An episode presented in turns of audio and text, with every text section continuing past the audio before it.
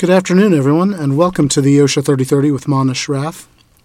Uh, I'm Manesh Rath here at the law firm Keller and Heckman, and uh, and this is the OSHA 3030. We've been doing this for uh, and, you know certainly seven years. Uh, this is uh, somewhere around our 78th episode, and it is a webinar and podcast that within 30 minutes we try and cover a developmental area of OSHA law about every 30 days. So, with that said, our topic today is a, a, fascinating case from the 11th Circuit, a decision that was issued by the 11th Circuit, and it involves use of the unpreventable employee misconduct defense in uh, defense of a citation under the machine guarding standard. Uh, fortunately, this topic is something that's well known to my colleague, Larry Halprin, and I'm grateful to be joined by Larry today. Larry, welcome. Thank you, Manesh. Pleasure to be with you. Oh, it's my pleasure because, as many of our listeners uh, in the OSHA 3030 community know, uh, Larry, you're one of the deans of OSHA law eh, at the federal OSHA law level, as well as in state plan states anywhere in the country, and and in particular, your your experience in not only machine guarding matters, but as well machine guarding matters with food manufacturers, which is essentially what we have here, uh, is extremely valuable. So, Larry, as I said, we've we've been doing this for about 78 episodes, and all of the prior episodes are libraried on our website at khlaw.com slash OSHA 3030. Uh, as well, this program is rebroadcast as a podcast, so you should subscribe if you get a chance on your favorite podcast streaming uh, app, which would include uh, either uh, iTunes or the podcast app for Apple, as well as SoundCloud, Spotify, uh, all carry the OSHA 3030 now. Uh, so, with that said, why don't we get into first a discussion of what we're going to talk about in the context of this case? It's a it's a food manufacturing site, and it was a, a sanitation company that was working on site at the food manufacturer's uh, client site. Uh, so, why don't we first talk about the background facts of this case? And since it involves the machine guarding standard, it would be helpful to s- first level set everyone on the basics of the machine guarding standard. The employer implemented a defense of the uh, unpreventable employee misconduct defense. We should talk about that a little bit. And then talk about how the employer used the unpreventable employee misconduct case defense in order to argue their uh, defense in this particular case. Uh, before going to the administrative law judge's decision and then the 11th Circuit's decision in this case. And then finally, as we always uh, do, we should wrap up with practical takeaway items uh, for what employers should do in light of this case. So, with that said, Larry, should I get us started with the facts? Sure, go ahead. So, the, the case in question is Packers Sanitation Services Incorporated versus OSHA, or the Secretary for, uh, for the Department of Labor. And essentially, Packers Sanitation Services is a sanitation service that that targets the poultry industry. They were working in this particular case at a client site, Pilgrim's, Pilgrim's Pride, in Gainesville, Georgia. And the way they work is that the production staff work the day shift, the production staff leave, and then Packers Sanitation Services Incorporated's staff come in on the evening shift and clean the equipment down every day on on every uh, daily yeah. production cycle. Yeah, so the production is actually two shifts. So it consists probably day in the afternoon, evening, and then the night shift, which starts at 11 p.m. is when Pilgrim's people leave the, the floor and the Packers people come on, and they do this basically every day. So right. they're, they're a dedicated contractor that's on site all the time. Yeah. After the production's done, two shifts, they come in essentially as the third shift, as you're saying, and clean it down. And then the next day, the work, the production shifts come in and mess it up again, and it goes on. And so they they're coming in to the picking room in particular in this case, where there's one machine called a quill puller, the uh, purpose of which is to remove the tail feathers from the bird. And the quill puller has two rotating augers and every day the sanitation crew comes in and cleans down the, the quill puller, including those two rotating augers. And poultry, I think poultry processing is in general, a pretty messy business. To begin with, there's feathers everywhere. Feathers actually tend to stick, uh, as well as all of the deposits that are essentially fats uh, and proteins tend to stick to things. And so the sanitation process is involved and requires a thorough cleaning. The sanitation employees in this particular case would come in and clean the quill puller in two steps. The first was to use a hose and blast the augers in what's called step one, a knockdown step.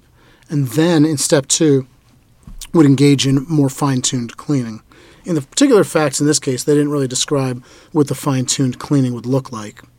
No, you, you just understand that generally in food, you can't sanitize until you have first adequately cleaned thoroughly. So basically, you knock down all the particles, then you probably have to do some scrubbing, and then some sort of a sanitizer or soap application, and then a rinse to get the whole process done and the equipment ready to be, go back into production. So this is just really the very first step of knocking down what you'd call large particles or pieces of material that are caught on the machine. Right. And in this particular case, one day an employee was engaged in that first knockdown stage and was hosing down the the two uh, screw augers and and was a little too close and and the augers caught the employee's glove and what happens in these instances is it happens so fast that before you can process that your glove got caught, your hand is already getting pulled in. Here the, here's the other interesting thing. And Larry, as you know, we've mm-hmm. handled a case almost exactly like this. You would think that if the glove gets caught, that it would get whisked off the hand.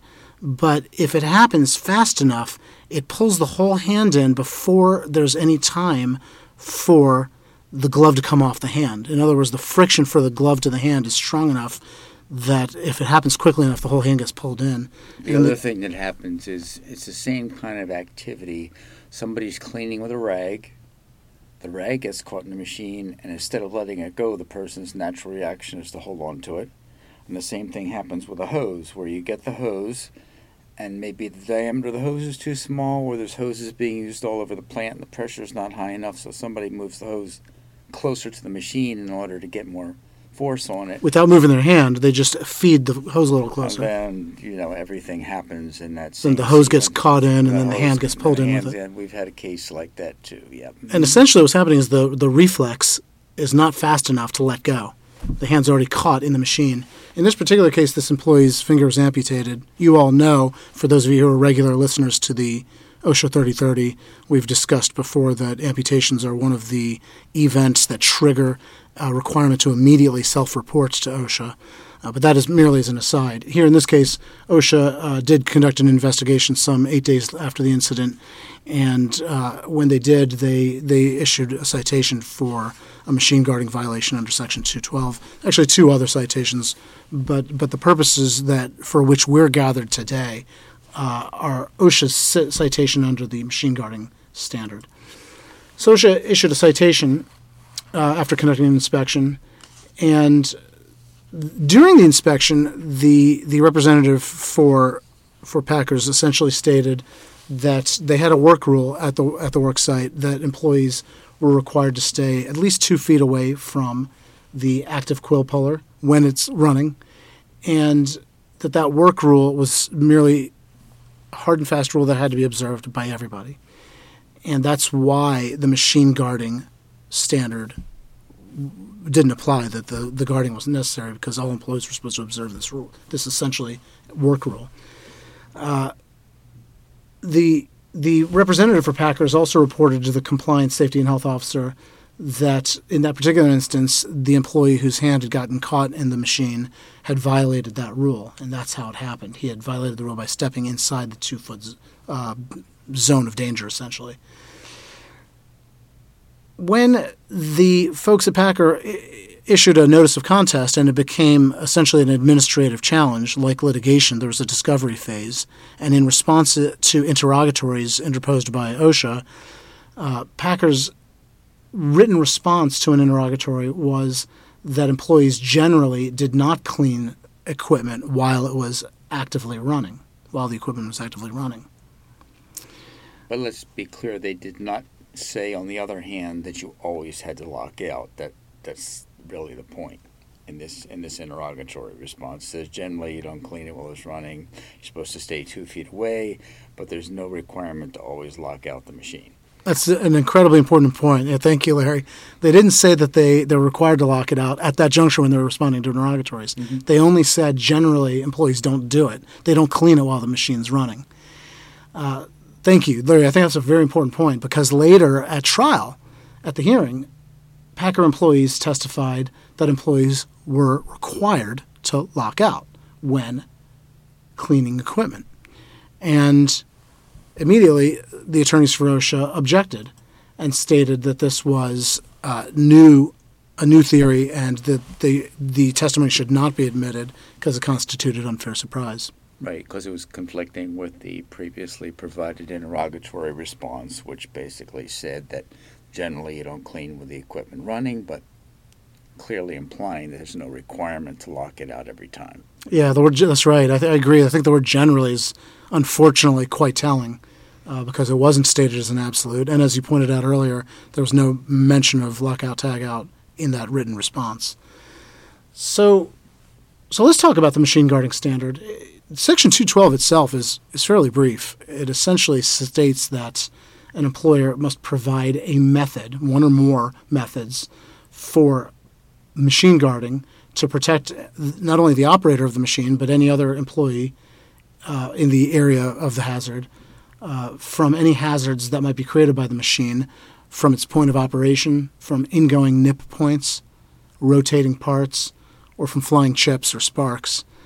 Uh, here, I think that these twin augers would have constituted an, an in running nip point. Mm-hmm. And in, in, fact, it was that in running nip point that caught the glove and, and pulled it in.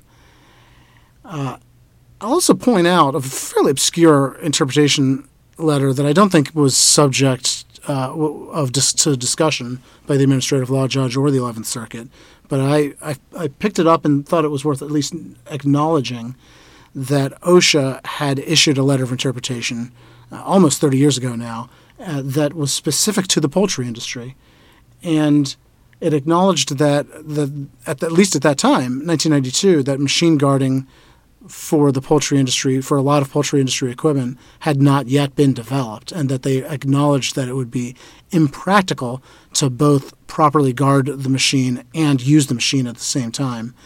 Uh, of course, machine guarding as a question of design is constantly evolving or changing, and so I'm certain that there are a great many guard designs out now that were implemented since 1992. But the question I think is still interesting Larry, as to how to get the product running through the machine, and for the purposes of Packer sanitation, how to effectively clean the machinery uh, with guarding that would satisfactorily prevent uh, incidental exposure to an area of hazard. Well, the interesting thing is, although I might have missed it, I did take a look, and it did not look like Pilgrim's Pride was cited. So it appears that whatever operational procedure was followed, theoretically, OSHA determined it was adequate for purposes of the production lines when they were in operation, but they weren't happy with what was happening in the cleaning stage when apparently they were concluding that circumstances were different and birds weren't going to have to go through the line at the time, and therefore there wasn't a need to operate the machinery in the same way, and theoretically guarding was possible even if it wasn't practical during the production phase. Yeah, I think that's right. It's difficult to understand how, if there was no guarding for the sanitation workers, uh, that there could have possibly been guarding of any kind for the for the production workers.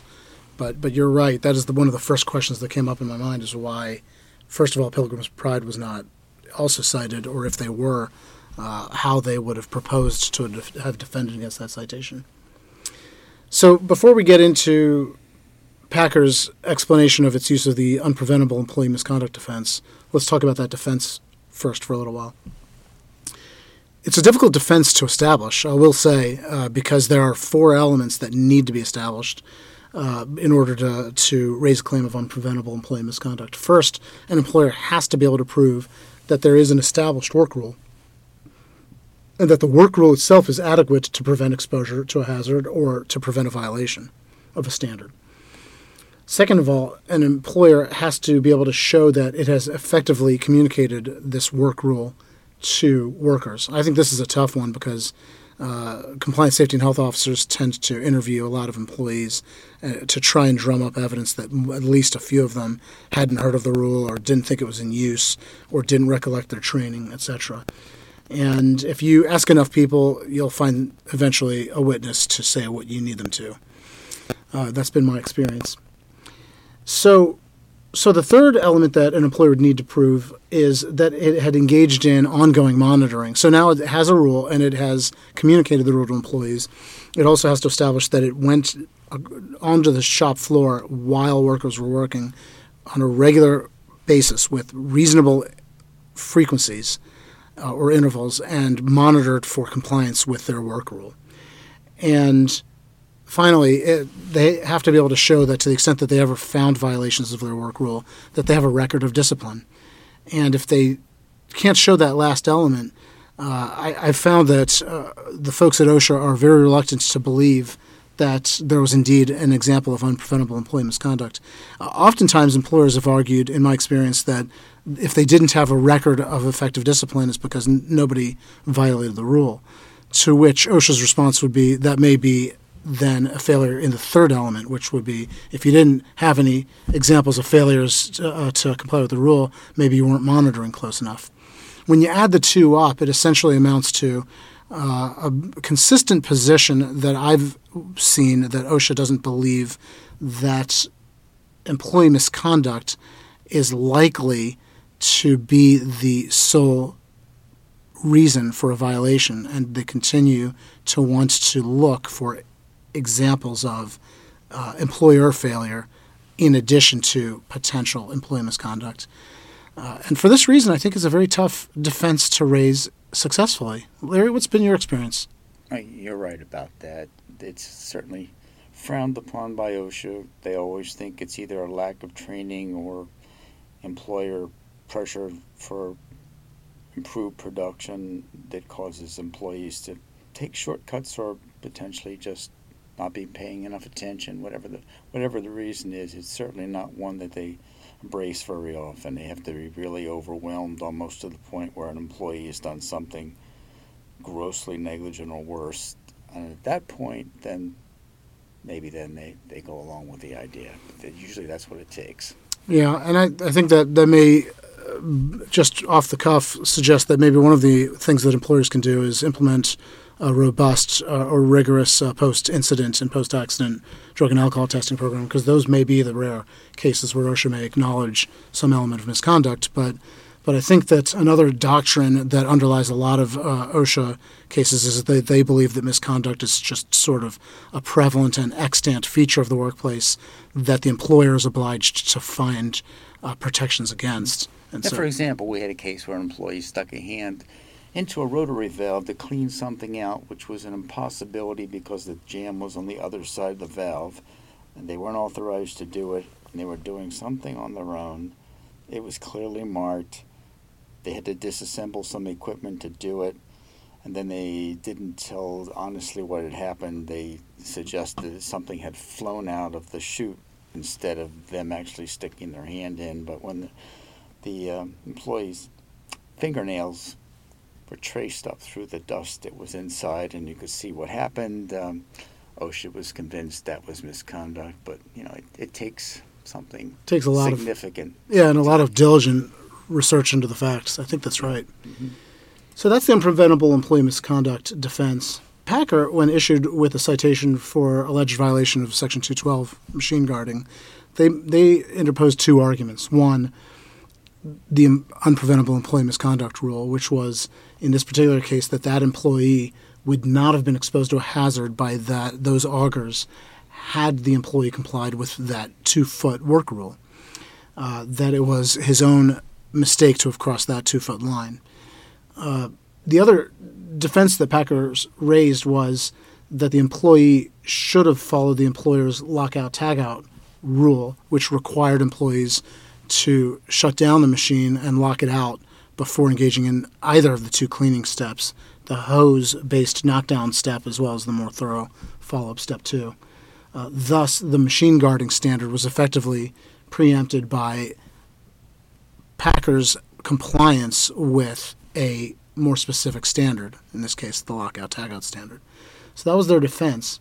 When the administrative law judge uh, reviewed the rule, w- reviewed the defense, and as well when it was appealed to the 11th Circuit by Packers, those two uh, tribunals handled these two arguments uh, in much the same way. In fact, the 11th Circuit essentially affirmed the administrative law judge's decision. Uh, as to the two foot rule, the 11th Circuit said, well, when you look at the machine guarding requirement, it inherently contemplates the possibility of inadvertence or inattention uh, and accidental trans uh, transgression of the two foot work rule. And it's possible for a passerby or a worker to, in a moment of inattentiveness or, or Larry, as you'd said, maybe they're leaning in or extending a, piece of equipment too far, close to the machinery, uh, to to have broken that broken that rule without intending to. And machine guarding is de- the machine guarding standard is deliberately designed to protect against those kinds of exposures. So so we don't accept this two foot work rule in the context of the machine guarding standard.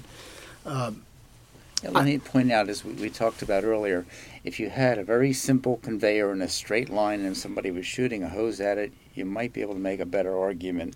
But in this case, it was a machine that, according to the compliance officer, you had to contort your body around to get it from the side and underneath and on the top. And basically, by the time an individual was getting into all those different positions, there's a much better chance that you kind of lose track of where you are because your focus is on shooting a hose into a location and not paying as much attention to where your body is. Well, that's right. And the clothes that are worn are baggy. The hairnet is is baggy or uh, fluffy. These aren't uh, clothing like a time trialist in a, a cycling event. They're they're all over the place and can easily get caught, even when the employee is being careful to keep his body away from those augers. Uh, and I think that uh, that the administrative law judge and the Eleventh Circuit, frankly, uh, used an analysis that that at least uh, resonates with common sense that the machine guarding standard is designed in part to protect against that inadvertent transgression of the two foot work rule or tr- just accidentally getting too close to a machine that needs needs guarding. And the and the bottom line there is essentially that the machine guarding standard is generally interpreted to require some sort of a physical device and the idea of guarding by location is something you use rarely and generally when nothing else is feasible at least in a case where there's general access if you got a room with limited access and you basically lock it out before you go in that's a different story but again here uh, the general rule is you got to have some sort of physical guard, whether it's a barrier or it's a light curtain or whatever else it is. Right. Something more than simply a work rule. Right. A two foot a two foot zone might make sense if there was an interlocking optical eye, a light curtain. I agree. That's we, a good we point. We don't know what would have happened if the employer had simply had a bar that was two feet out, which would have at least forced an employee to reach past the bar and maybe that would have been enough of a warning. I don't know. That ideally, you'd want something that prevents anybody from sticking their hand where it doesn't belong to make it sort of foolproof. Right. That's the general trend these days, to the extent it can be accomplished. But in any event, they didn't even, as the court and both the LJ mentioned, there wasn't even a line painted on the floor. There was absolutely nothing to mark the two foot zone, and the comment was that requiring an employee to be trained to rely on mental attention to stay two feet away was not adequate. Right. And then something that doesn't even deserve mention, but two feet, two feet's not even close to being enough. If the arm reach is longer than two feet, I'm not sure anybody should be satisfied by a two foot work rule. I, I think they meant no part of the body within two feet. I don't think they meant Right. standing, but it, it wasn't very clear. In Right. any event, uh, the, the courts and the LJs have basically said you need some physical measure and you can't rely on telling somebody to stay back. And if you do that, you're going to be in trouble. And sooner or later, somebody through inadvertence or lack of attention, whatever else it is, is going to get themselves where they don't belong. as happened here. So the second argument about uh, Packers' requirement that employees lock out the machinery. Uh, remember that at the hearing, OSHA objected and said, "Well, that's inconsistent with the interrogatories that Packers had filed, saying that generally." Employees were required to uh, were not were not expected to uh, engage in cleaning with the machine running. That doesn't actually mean they had to lock it out. That could have mean they just turned it off. Right, So- that's so that there, there are a couple issues there. Indeed. Uh, as to that argument, the ALJ and the 11th Circuit, in affirming the ALJ, essentially stated that Packer's interrogatory responses, uh, which stated a, a use of the word generally, indicated a preference and not a requirement, and that it was appropriate for the administrative law judge to exclude evidence about a lockout tagout requirement that had only emerged for the first time at hearing testimony and had not been described in in the interrogatory response and was in fact apparently conflicting with the interrogatory response. Larry, you make a good point uh, in our earlier discussions about this case when you say that the administrative law judge went one step further and said essentially what they're arguing is that they were complying with a more specific standard, the lockout tagout standard, com- and compliance with it would have preempted the need to comply with Section 212, the machine guarding standard. And that argument of uh, preemption by compliance with a more specific standard, uh, the ALJ held was a an affirmative defense, and as an affirmative defense, needed to be raised at the affirmative defense stage, which is at the pleading stage when an answer is filed. That's a very good point you bring up, Larry, and and and I think um, it's hard to get around that Packers probably formulated its testimonial evidence way too late after it had formulated its theories of the case, and that's not the order in which it should be done. Yeah. I mean, even if it turns out it's not an affirmative defense, um, there was both the answer and then there was a joint statement of issues, and it wasn't raised in either one of them. So to wait till trial and then try to contradict the answer into an interrogatory, it, you're treading dangerous ground, that's for sure. Yeah, it's a classic error. I've seen it many, many times by other counsel that, that the trial strategy is developed in preparation for the trial when it really needs to be developed at the time that the theory of the case is developed, which is at the very beginning. And you just have to be more thorough at the beginning of a case in preparing these defenses. So, which brings us to our last subject of the uh, half hour, which is what employers should do in light of the Packers' decision. Well, I think the first thing employers need to do is to create a record that there are, to the extent that there are any machine guarding requirements, create a record as to what which requirements belong to a host employer and which requirements are ones that the employer himself can comply with, itself can comply with, and that the employer tried to communicate to the host employer their requirements and note any deficiencies to the host employer and ask them to, to remediate. Mm-hmm. I mean, we could be in a situation, although it seems like with a little more investigation, it might have gone a little differently. OSHA's apparently concluded that the host employer's activities during production were okay, but the cleaning employers in the third shift were not for the same piece of equipment that apparently, from what we can tell by implication, wasn't guarded at all. Um, so the problem here is that the the host employer and the contractor needed to get together along with the safety and the quality assurance people to figure out what type of cleaning needed to be done that would satisfy the basically an FDA good manufacturing practices and then based on that decide either the machine had to be locked out could be locked out and effectively cleaned or couldn't be locked out and then effectively cleaned and if it couldn't be locked out then somebody had to come forward and say okay what kind of guarding are we going to put in place that's going to provide adequate protection to the people doing the cleaning work, and who's going to pay for it. And assuming it wasn't in there, you either retrofit the equipment which is very expensive, or you come up with some sort of temporary barrier, even if it's only a, a fence that you erect and shoot a hose through it, at least there's something. Ideally, you'd retrofit the equipment, but whether anybody's going to spend the money, I don't know. I don't know what the result of the abatement measure was, but you know, obviously, it takes some coordination between quality and safety when you're talking about a food manufacturing facility to make sure that you comply with good manufacturing practices and don't end up with microbiological contamination problems because you haven't effectively cleaned the equipment. And at the same time, you got to protect the employees who are doing the job. So either automate the whole thing with the cleaning in place system, or you put some sort of permanent guards in ideally. I mean, some of our clients certainly have multiple guards. They have a basically a, a fence type with two by two inch holes in it that you can shoot a hose through during cleaning. And then if the process actually would otherwise project food ingredients out onto the floor of a factory, um, create a problem, then you end up with a solid guard that goes on top of the guard with the, the mesh holes in it. Um, other people, like I said, have put automated equipment in, but one way or another, you need to protect people and be able to clean the equipment properly. If you decide that equipment should be locked out, then you need to identify the equipment that's going to be locked out. If you've got equipment that's not going to be locked out because it can't be cleaned effectively, it needs to be specifically identified. You need to identify the specific procedure in writing of how you're going to alternatively clean it and still protect employees. There's got to be training for it. That's got to be documented. And then every once in a while, like you said, on an appropriate basis, somebody's going to have to walk through and make sure it's being done the way it's supposed to do. And if it isn't being done, check whether the training was adequate or whether the people were properly trained and aren't doing it properly despite the training, in which case they need to be disciplined.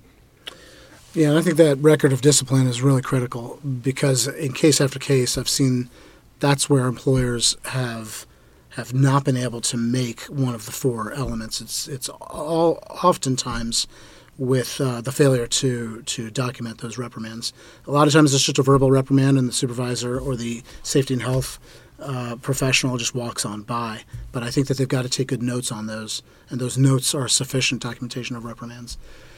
So it doesn't have to be a full blown disciplinary action. It can be a mm-hmm. simple verbal reprimand recorded in in daily notes. Uh, the other thing th- that we were talking about earlier, moving to the trial itself, uh, I think employers before they they issue an answer, identify their affirmative defenses, uh, develop their statement of the issues of the case, uh, and stipulations as well as discovery responses. Uh, they they really need to first come down to a thorough preliminary investigation of the facts and use those investigated facts to develop their full trial case theory of the case and use that to guide their responses to discovery, use that to, disguide, to, to guide them in drafting affirmative defenses, etc. Um, however, uh, Larry, yeah. I will point out that if they, they later, as the case evolves, their, their theory evolves with it, it's not necessarily too late to amend discovery responses. Indeed, I'd argue the opposite, that the duty to uh, supplement discovery responses is an ongoing duty right up to the mm-hmm. to the date of trial. Sure.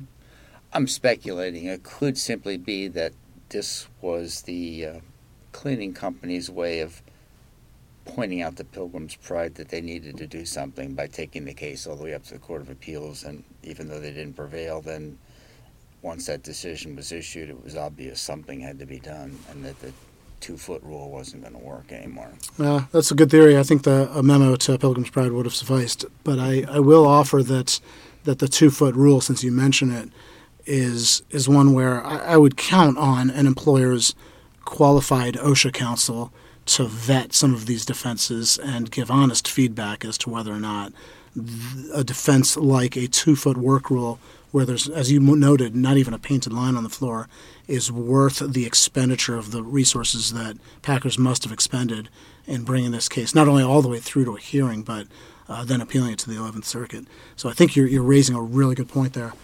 With that said, uh, Larry, I think you got the last word on today's OSHA 3030, and uh, and I think that that was a one of those cases where there's just a lot of lessons you can learn from it. I, I seldom have such a full slide on on the what employers should do section. Well, that's it for today. More information on uh, OSHA developments in between OSHA 3030s can be ca- caught on our Twitter account at RathManesh or LinkedIn. Larry Halprin has the LinkedIn account, so does David Servati, Javane Nakumaram, as well as me, several of our OSHA attorneys, as well as the Workplace Safety and Health uh, LinkedIn page for Keller and Heckman generally. This program will be put up as a podcast uh, sometime later today and uh, will be posted as slides and audio on our website, khlaw.com slash OSHA 3030, sometime in the next one or two business days. Uh, our next OSHA 3030 program is set for Wednesday, February 18th at 1 p.m. Eastern, always on a Wednesday, always at 1 p.m. More information about that can be found at khlaw.com. And when you get that invitation, please remember to forward it on to three other people. Even if you've already forwarded it on to three, try and find three more people to forward it on to to spread the good word about the OSHA 3030. Uh, if you're in an industry that involves compliance with TSCA or REACH or FIFRA, you should know that we have sister programs, the TSCA 3030, REACH 3030, and FIFRA 3030. More information about those uh, on this slide. Uh, the next TSCA and, FIFRA and REACH 3030s are on February 12th. Well, thank you all for participating in this OSHA 3030 episode. On behalf of Larry Halprin and all of my colleagues here at Keller and Heckman, we're grateful to you for your support of the program, and we look forward to seeing you again next month. Until then, stay safe.